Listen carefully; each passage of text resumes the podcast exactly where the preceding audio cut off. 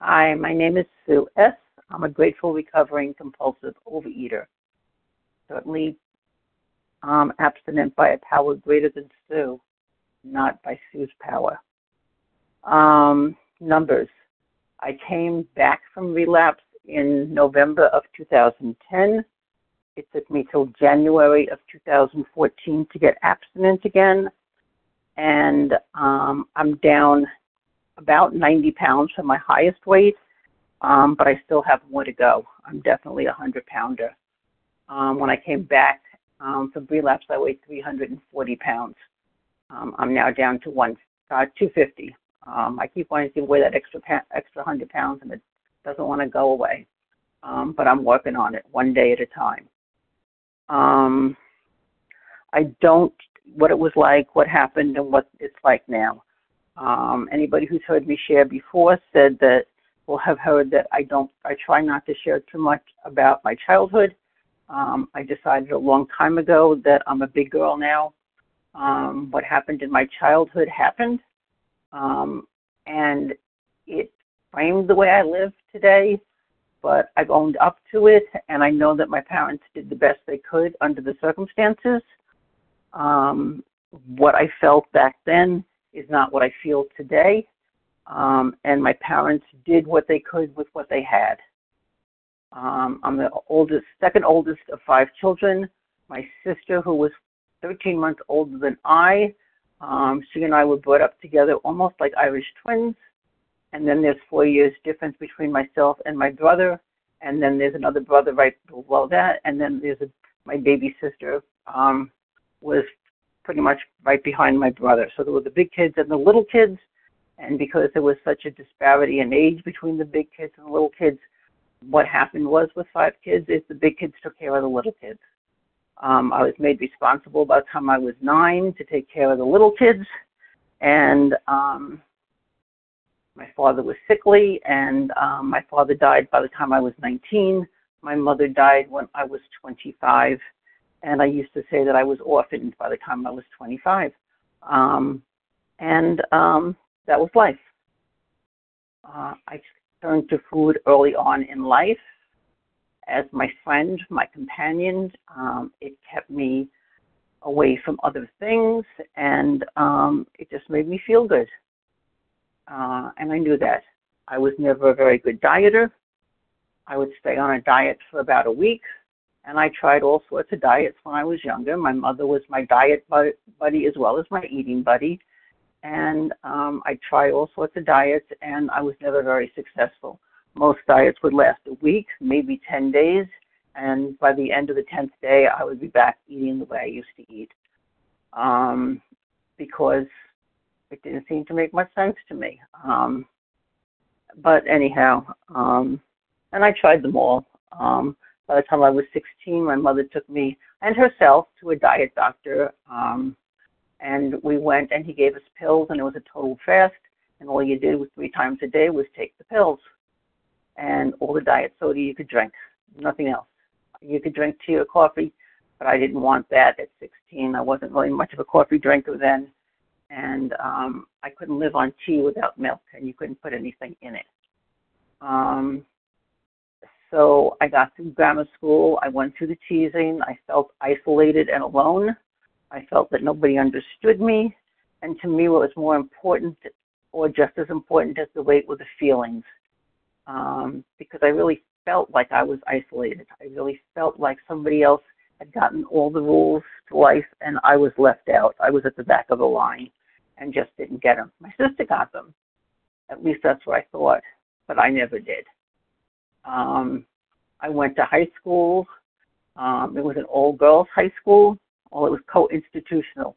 The girls were on one side of the school and the boys were on the other, and the girls didn't want to associate with the boys anyhow. So it was just easier that way. We just didn't associate with the boys. Um, and um, and I was confused a lot. I didn't understand a lot of things, and I didn't know who to go to to ask. Um, when I was 16, I made a very flimsy attempt at committing suicide, which just left me with an upset stomach, and I didn't tell anybody until I went back to school. And um, my girlfriend decided after a couple of months that she couldn't be my friend anymore because she de- I depressed her. Um, but I did get into counseling from there, and um, that was around the same time I was going to the diet doctor. So I lost a lot of weight, and then I became attractive to boys, and um, I thought all my troubles were were were gone, and um, but they weren't. Um, because then I picked up some alcohol and I started to party and I was still feeling inferior and just out of my mind a little bit. Um, I got out of high school. I went to nursing school. Um, I almost didn't graduate because I almost flunked the fourth semester course, and you were only supposed to flunk once. You're only supposed to let you repeat one class, and I had already repeat, repeated a class but they felt sorry for you, maybe because my father had recently passed away, and um, I'm unfortunately by the time I got to fourth semester, I wasn't worried too much about um, studying. I was more worried about eating mostly um, and drinking. Um, but they let me take the exam over again the second time I passed it, and I got through nursing school. Um, my mother was a nurse, so when I got finished nursing school and started to work as a nurse, I said to my mother, um, you know, I don't know enough. How could I actually be a, a nurse? And she said, you're just finding out the the best rule in life is you, what you don't know, um, and just keep learning as you go along. and um, but I was out there, and I I was as unteachable as you could get because I thought I knew I knew I didn't know anything, and yet you couldn't teach me anything. Um, I went to I sorry. Um, I started to work. I got a good job. I thought I was making a lot of money. Um, back then, it was seemed like a lot of money, and um, I had my friend my food so I could eat whatever I wanted because I was living by myself. Um, and I got this idea that I was going to join the Air Force, and I stopped eating. I gave up all my junk food. I go went swimming five days a week because I couldn't pass the physical. And then instead of joining the army or joining the Air Force, actually, I got met a man and we got married. Um, we got married. We had a baby almost right away. Um, and um, then I was in a whole other world that I had no idea what I was doing. And so I ate. I gained a lot of weight when I was pregnant, and um, I kept it all on after the baby was born. I didn't lose any of it. Um, and now I was home alone with this baby, newly married, um, and totally confused, totally out of my mind and um, didn't know what to do with life anymore. So I ate some more to make myself feel better, make myself forget the situation I was in.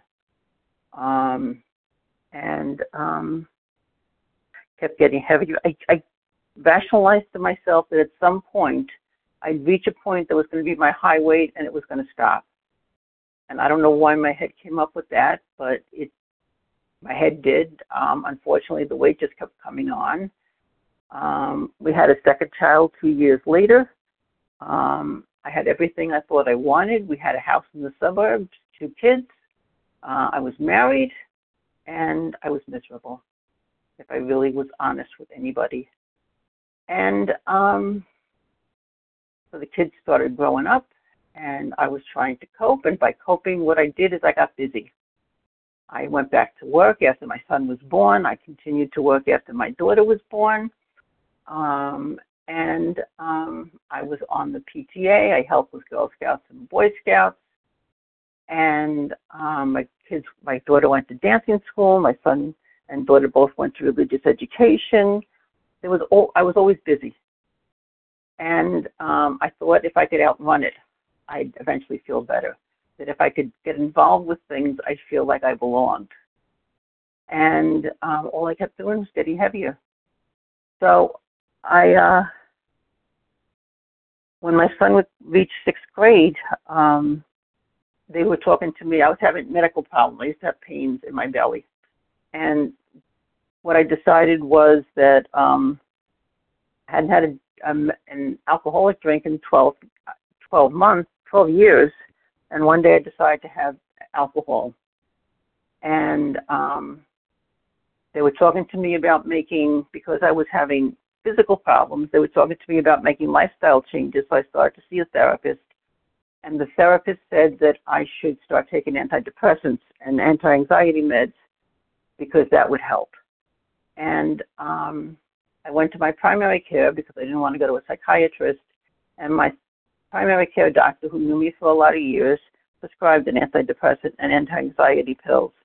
And in January 1991, I sat down with the anti anxiety pill and a bottle of vodka, and I kept swallowing the anti anxiety pills with the vodka.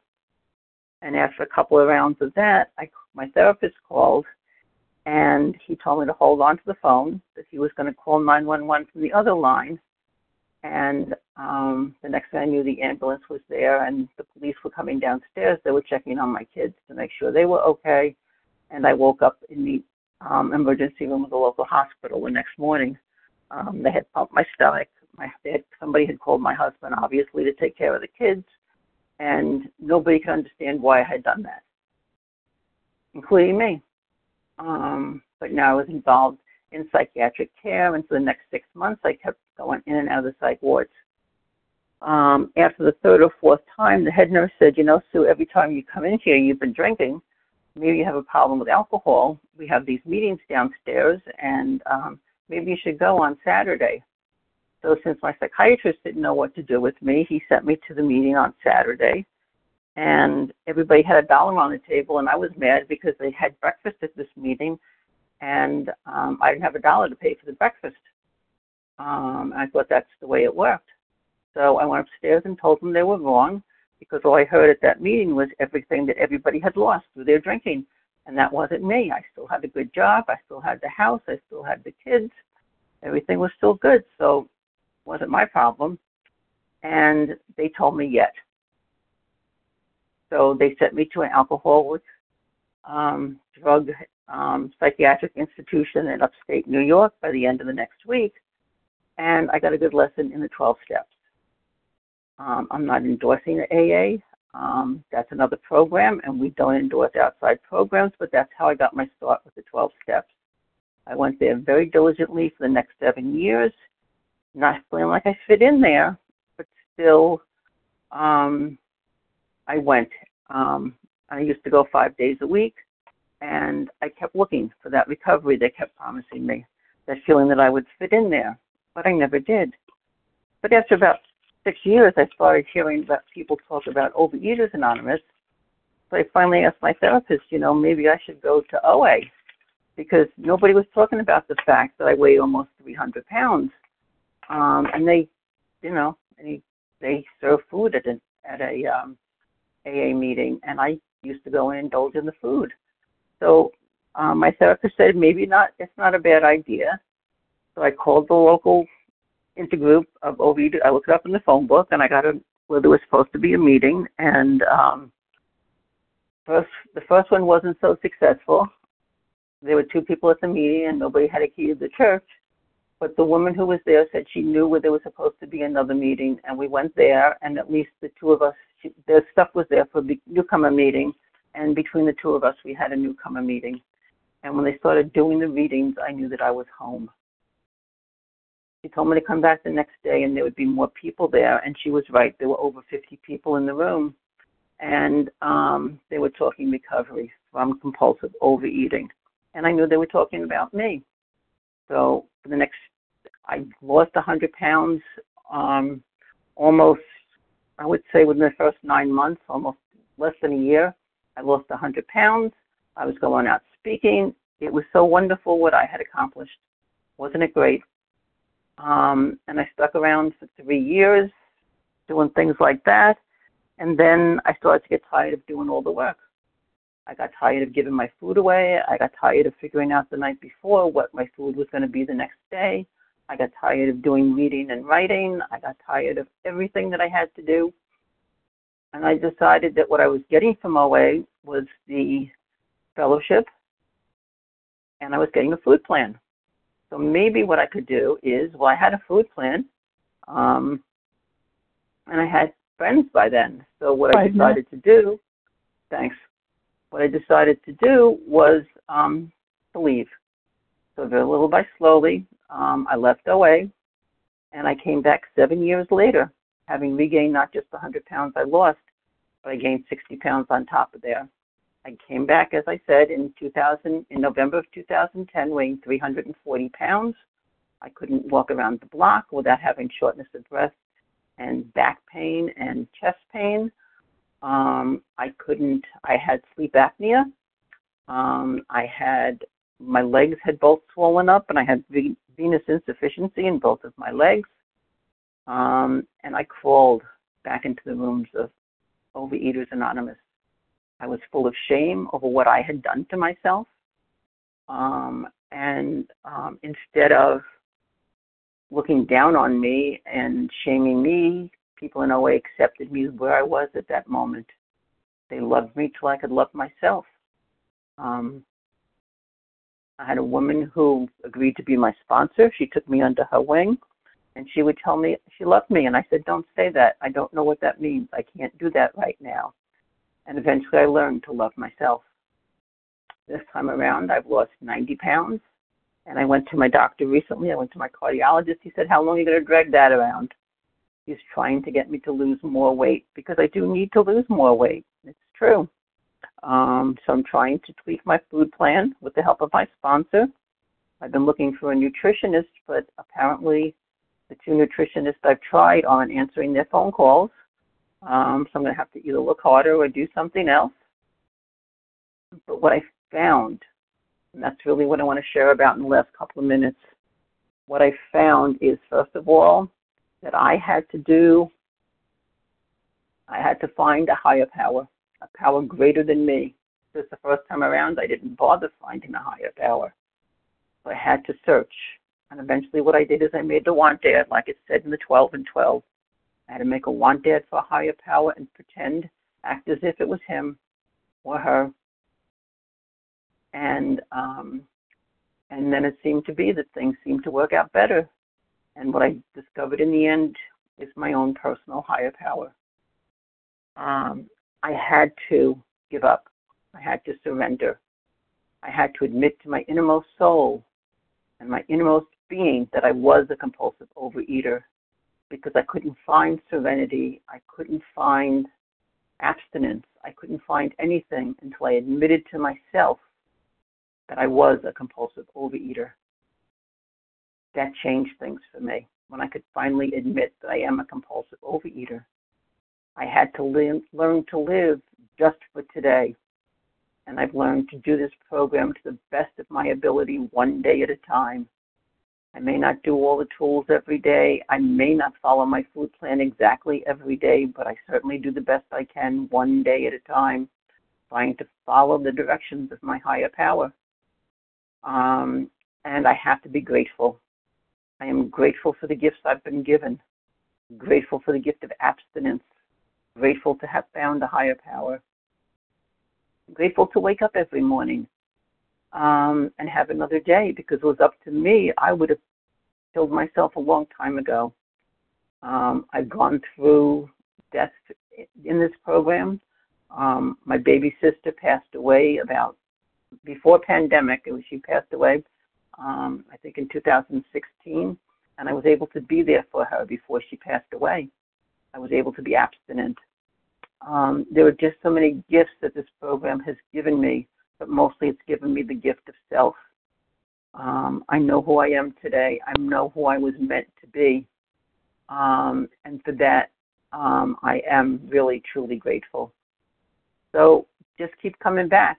Because if you don't get the program, the program will get you. As long as you keep giving, keep coming back, have an open mind, and remain teachable. Don't come in with a closed mind. You have to be teachable and listen what people say. Don't keep talking. Listen. Um, and stay in it just for today, one day at a time. Um, I have sponsees. I have a sponsor. Um, and I know now to ask questions. and to listen and to um, just take it as it comes because I have no control over a lot of things in my life, and that's okay today. Was never okay before. I used to have to control everything. And now I'm starting to ramble, so I guess I'll stop. My name is Sue S. I live on Long Island in New York. My phone number is 516 721 0816. Again, that's 516 721 0816. You can call or text anytime. Say you're from OA, and I'll get back to you as soon as I can. Thank you for letting me share.